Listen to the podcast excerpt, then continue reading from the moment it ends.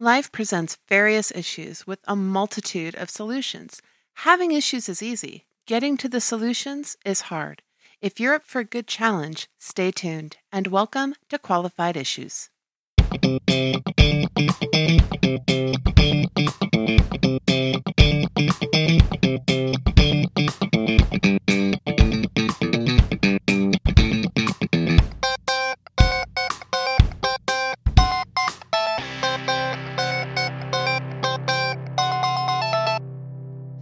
And welcome. My name is Carissa Galloway. I'm a licensed professional counselor in the state of Texas.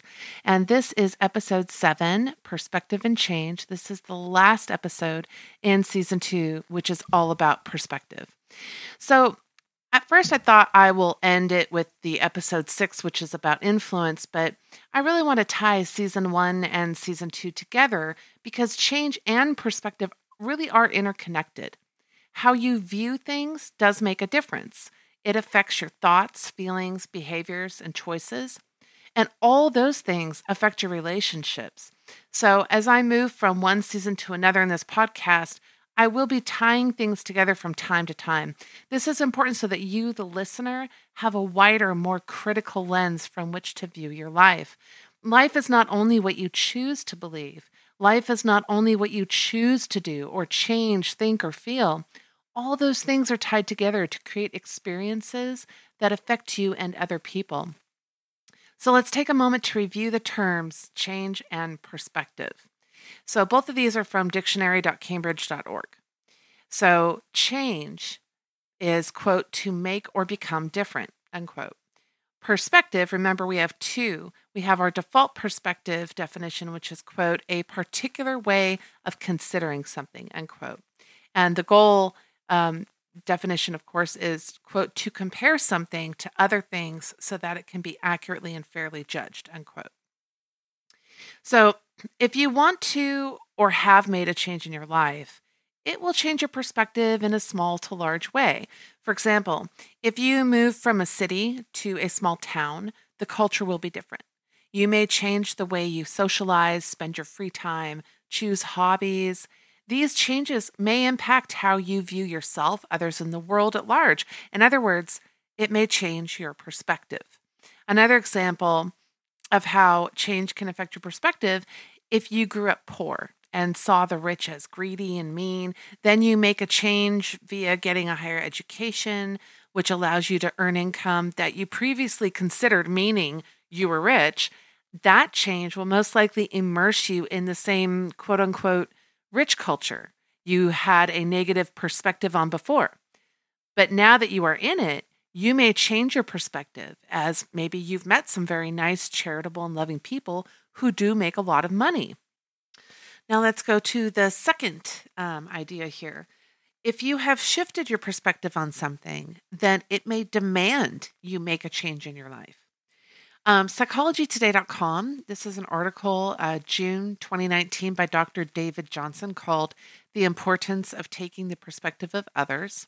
Um, he says, quote, successful problem solving and conflict resolution largely depends on a person's ability to take the opponent's cognitive and affective perspectives, cognitive being uh, thoughts and affective being feelings, um, and understand how the conflict appears to the other person and how that other person is reacting emotionally and attitudinally.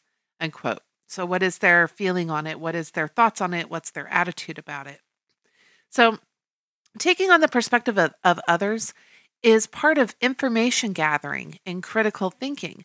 Um, so, if you're taking on the perspective of somebody else, let's say that you're in uh, working and you're having a meeting and they're trying to come up with solutions and you believe that your solution is the absolute best one. Um, but let's say that typically you know you tend to think that way okay? I i have the best ideas ever. Um, well if you're taking on other people's perspectives in that information gathering stage of critical thinking it might demand that you have a change in your level of thoughtfulness. Um, how does this other person feel about my proposed solution? And then you can end up opening up to uh, other people's solutions as well.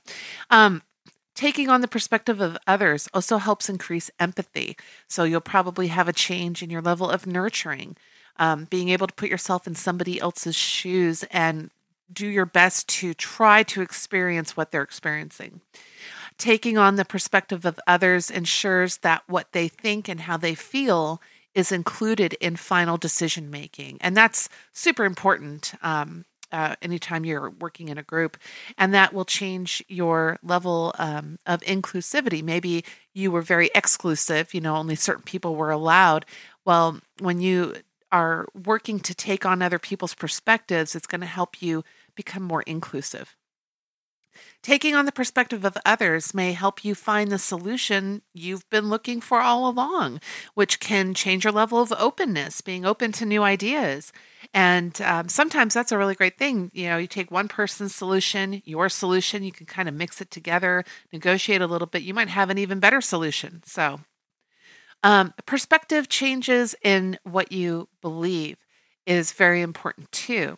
So, for example, let's say you've never experienced trauma and maybe you view wives who are physically abused, for example, as people who should have left the abusive husband. Maybe you have little sympathy as you believe the wife should have and could have left. Then maybe you take a class on trauma recovery and you learn about the effects of abuse and how the abuser controls his or her victim. Your belief now, hopefully, will has changed to greater sympathy for the abused wife and an understanding of how she may not always be able to leave right away. This change in perspective may convict you to uh, volunteer in a women's shelter. Maybe you feel uh, you need to go into a different career field, even. Um, to take a religious uh, example here, if you were an atheist and believed in no God or higher power, and then learned something about a religion that does believe in those things, um, if what you learned was attractive to you, then maybe your beliefs change. Uh, your perspective changes as well in many areas based on beliefs you now hold dearly. Within that kind of perspective change, there may be many life changes you feel you must make. So, inside the relationship between change and perspective, we can say it is a two way door, each affecting the other. So, whether you're working on moving toward the accurate and fair definition of perspective, or if you're just wanting to make a change in your life, you can now see the interrelatedness of the two. If you want more information on change, I encourage you to go back and listen to season one here on qualified issues. It is all about change. Um, I wanted to touch on one more element related to perspective and change, and that is isolation. Isolation from dictionary.cambridge.org is defined as, quote, the condition of being alone, especially when this makes you feel unhappy.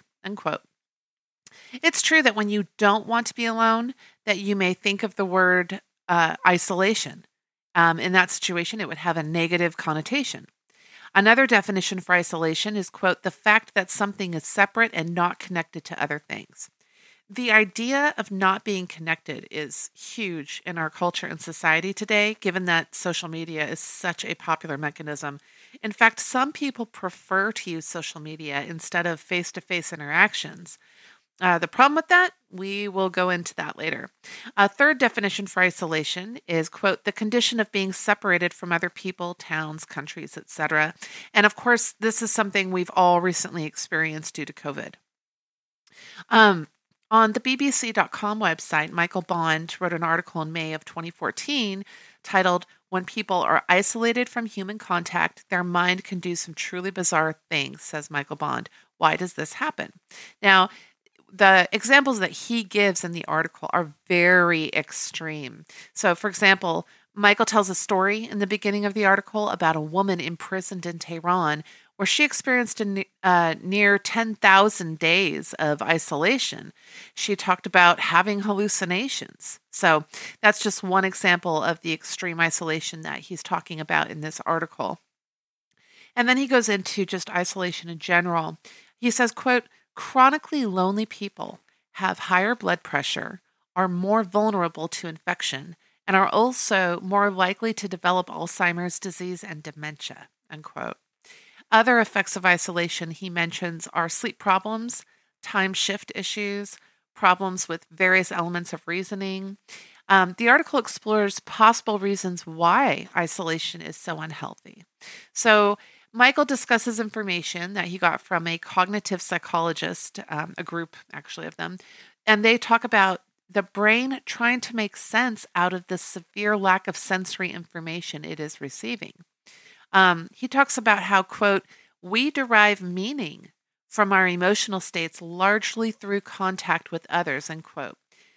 In other words, we need other people who can help us make sense of um, out of what we are feeling, as well as to help us, as he says, quote, mediate our feelings of fear, anger, anxiety, and sadness, and help us determine their appropriateness, end quote. This really speaks to self awareness and the idea of external appraisal. I talked more about that in season one. Here, the author is essentially stating that external appraisal is crucial to our emotionality as well as our social needs. In another article, um, this is from health.harvard.edu by Dr. Joel Salinas. It's from May 2021, titled How Isolation Affects Memory and Thinking Skills. Um, Dr. Salinas states, quote, It's something I'm seeing clinically. Some people were okay before the pandemic, and now they're having faster cognitive decline, end quote.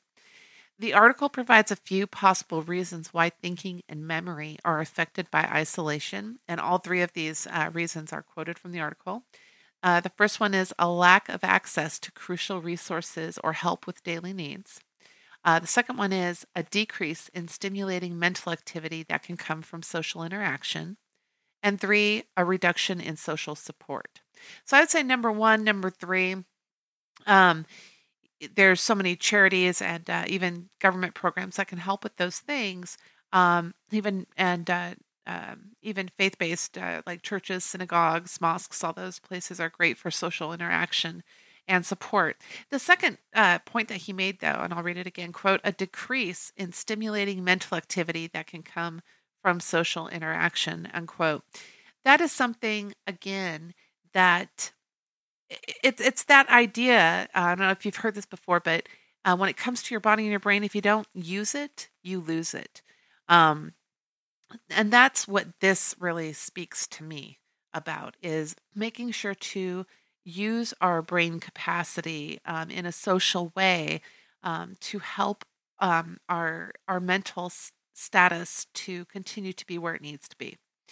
Um, now, both of these articles point to the positive benefits of meeting our brain's social interaction needs. And it seems that both articles at least insinuate the importance of external appraisal, which helps us become more self aware.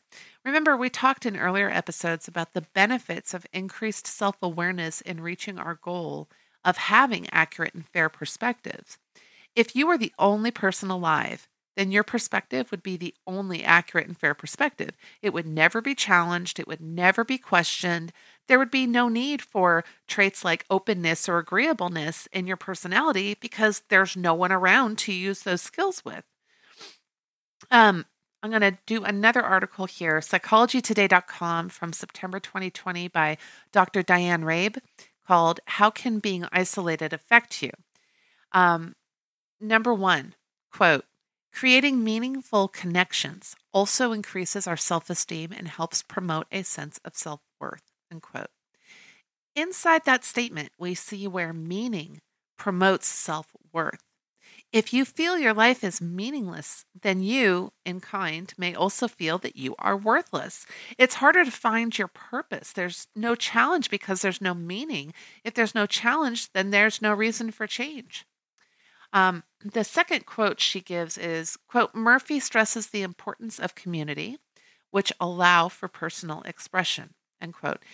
If we don't have community, then we don't have uh, then we have no external appraisal for our personal expression thus we have no feedback related to potential changes we may need to make lack of external appraisal lessens self-awareness uh, the third point she makes is quote, giving to our community not only strengthens strengthens it, but also enriches our own lives and instills a sense of personal value. End quote. If we do not feel valuable, then we may, may we, we may not believe our perspectives are valuable or worth listening to. So you can see where being in relationship is extremely important in order to share, express, and challenge our own perspectives. Relationship provides that external appraisal that may influence needed change in our lives. If you feel isolated, it may be time to venture out and connect or reconnect with other people.